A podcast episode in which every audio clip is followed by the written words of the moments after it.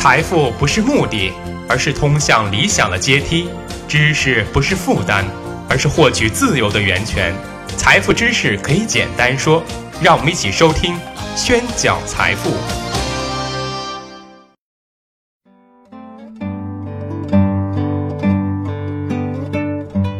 欢迎大家收听宣讲财富，我是张宣成。很多人都习惯把钱存在银行里，感觉安全，又随存随取。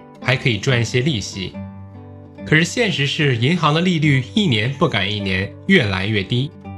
三月份，人民银行最新的活期存款利率是百分之零点三五，一年期的定存是百分之一点三二。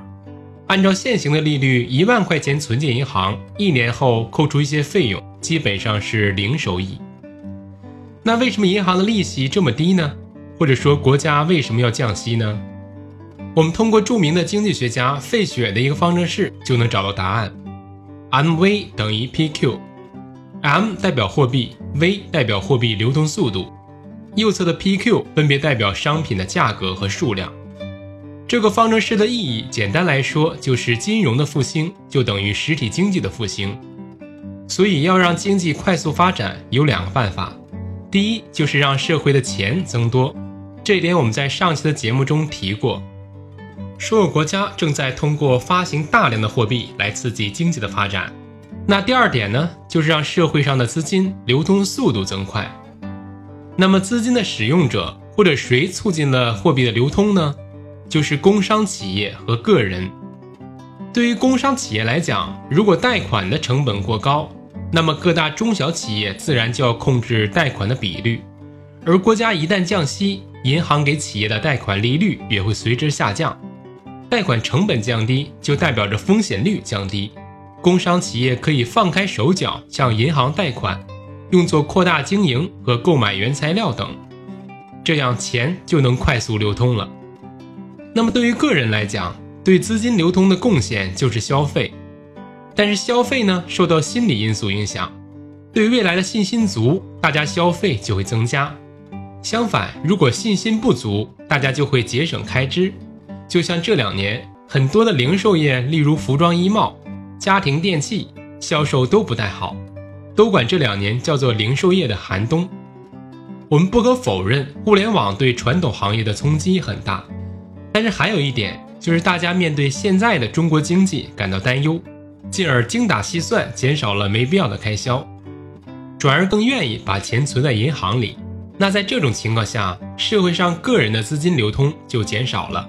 怎么办呢？那就是降息，让大家存进银行的钱的收益减少到可以忽略不计。而且伴随着降息的同时，还有一个词同时出现，那就是降准，降低存款准备金率。什么是存款准备金率呢？我们举个例子，你身边有没有那么一位银行经理，跟你很要好，逢年过节呢都打个照面，而到了月底的时候啊，他会找你来帮忙存点钱进来。因为他们都有任务，这个任务啊，就是为了完成每个月的存款准备金。因为银行呢，每个月都要留一定比例的钱压箱底儿，作为准备应对一些特殊情况的需要。而这个压箱底儿的钱的比率是由央行决定的。例如，现在的存款准备金呢是百分之十八。如果银行有一百万，银行可以放贷八十二万，剩下的十八万呢要压箱底儿不能动。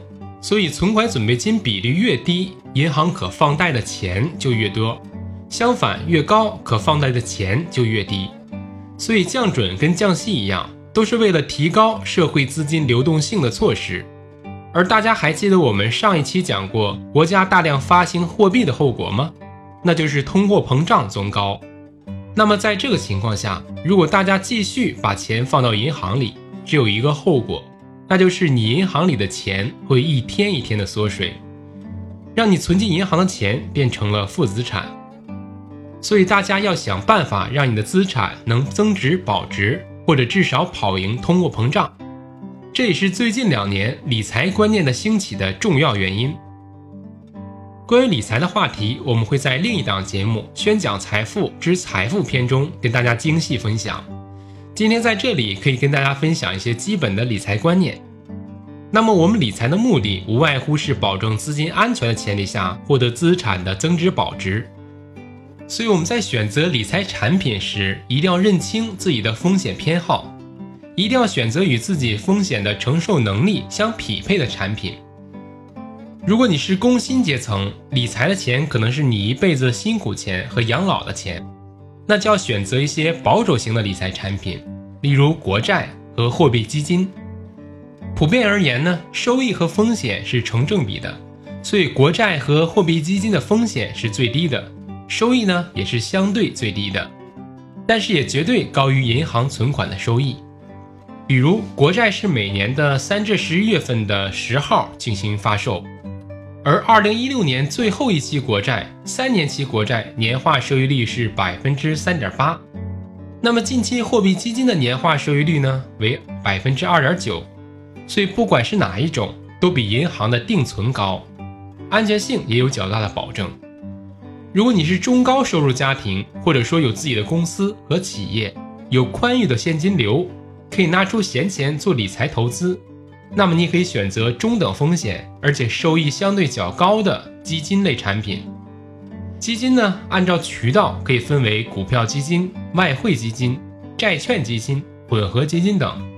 按照募集方式呢，又可以分为公募基金和私募基金。公募基金我们可以在银行买到，也就是所谓的银行理财产品。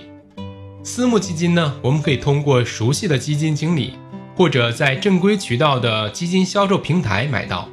但是无论公募还是私募，收益率主要根据基金经理的能力而决定的。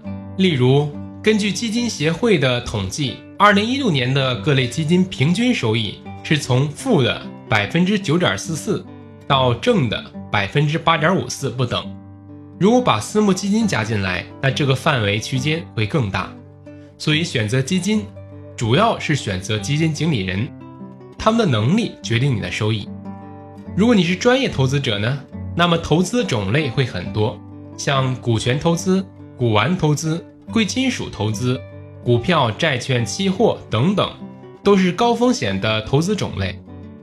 如果要取得高回报，需要你有一定的专业知识的同时，还要有丰富的投资经验和对市场风险的判断能力。好，因为节目时间有限，关于更多的理财知识，我们会在《宣讲财富之财富篇》和大家详尽的分享。所以，钱是死的，人是活的。想要实现自己的小目标，就要努力的让钱活起来。谢谢大家收听，我是张宣成。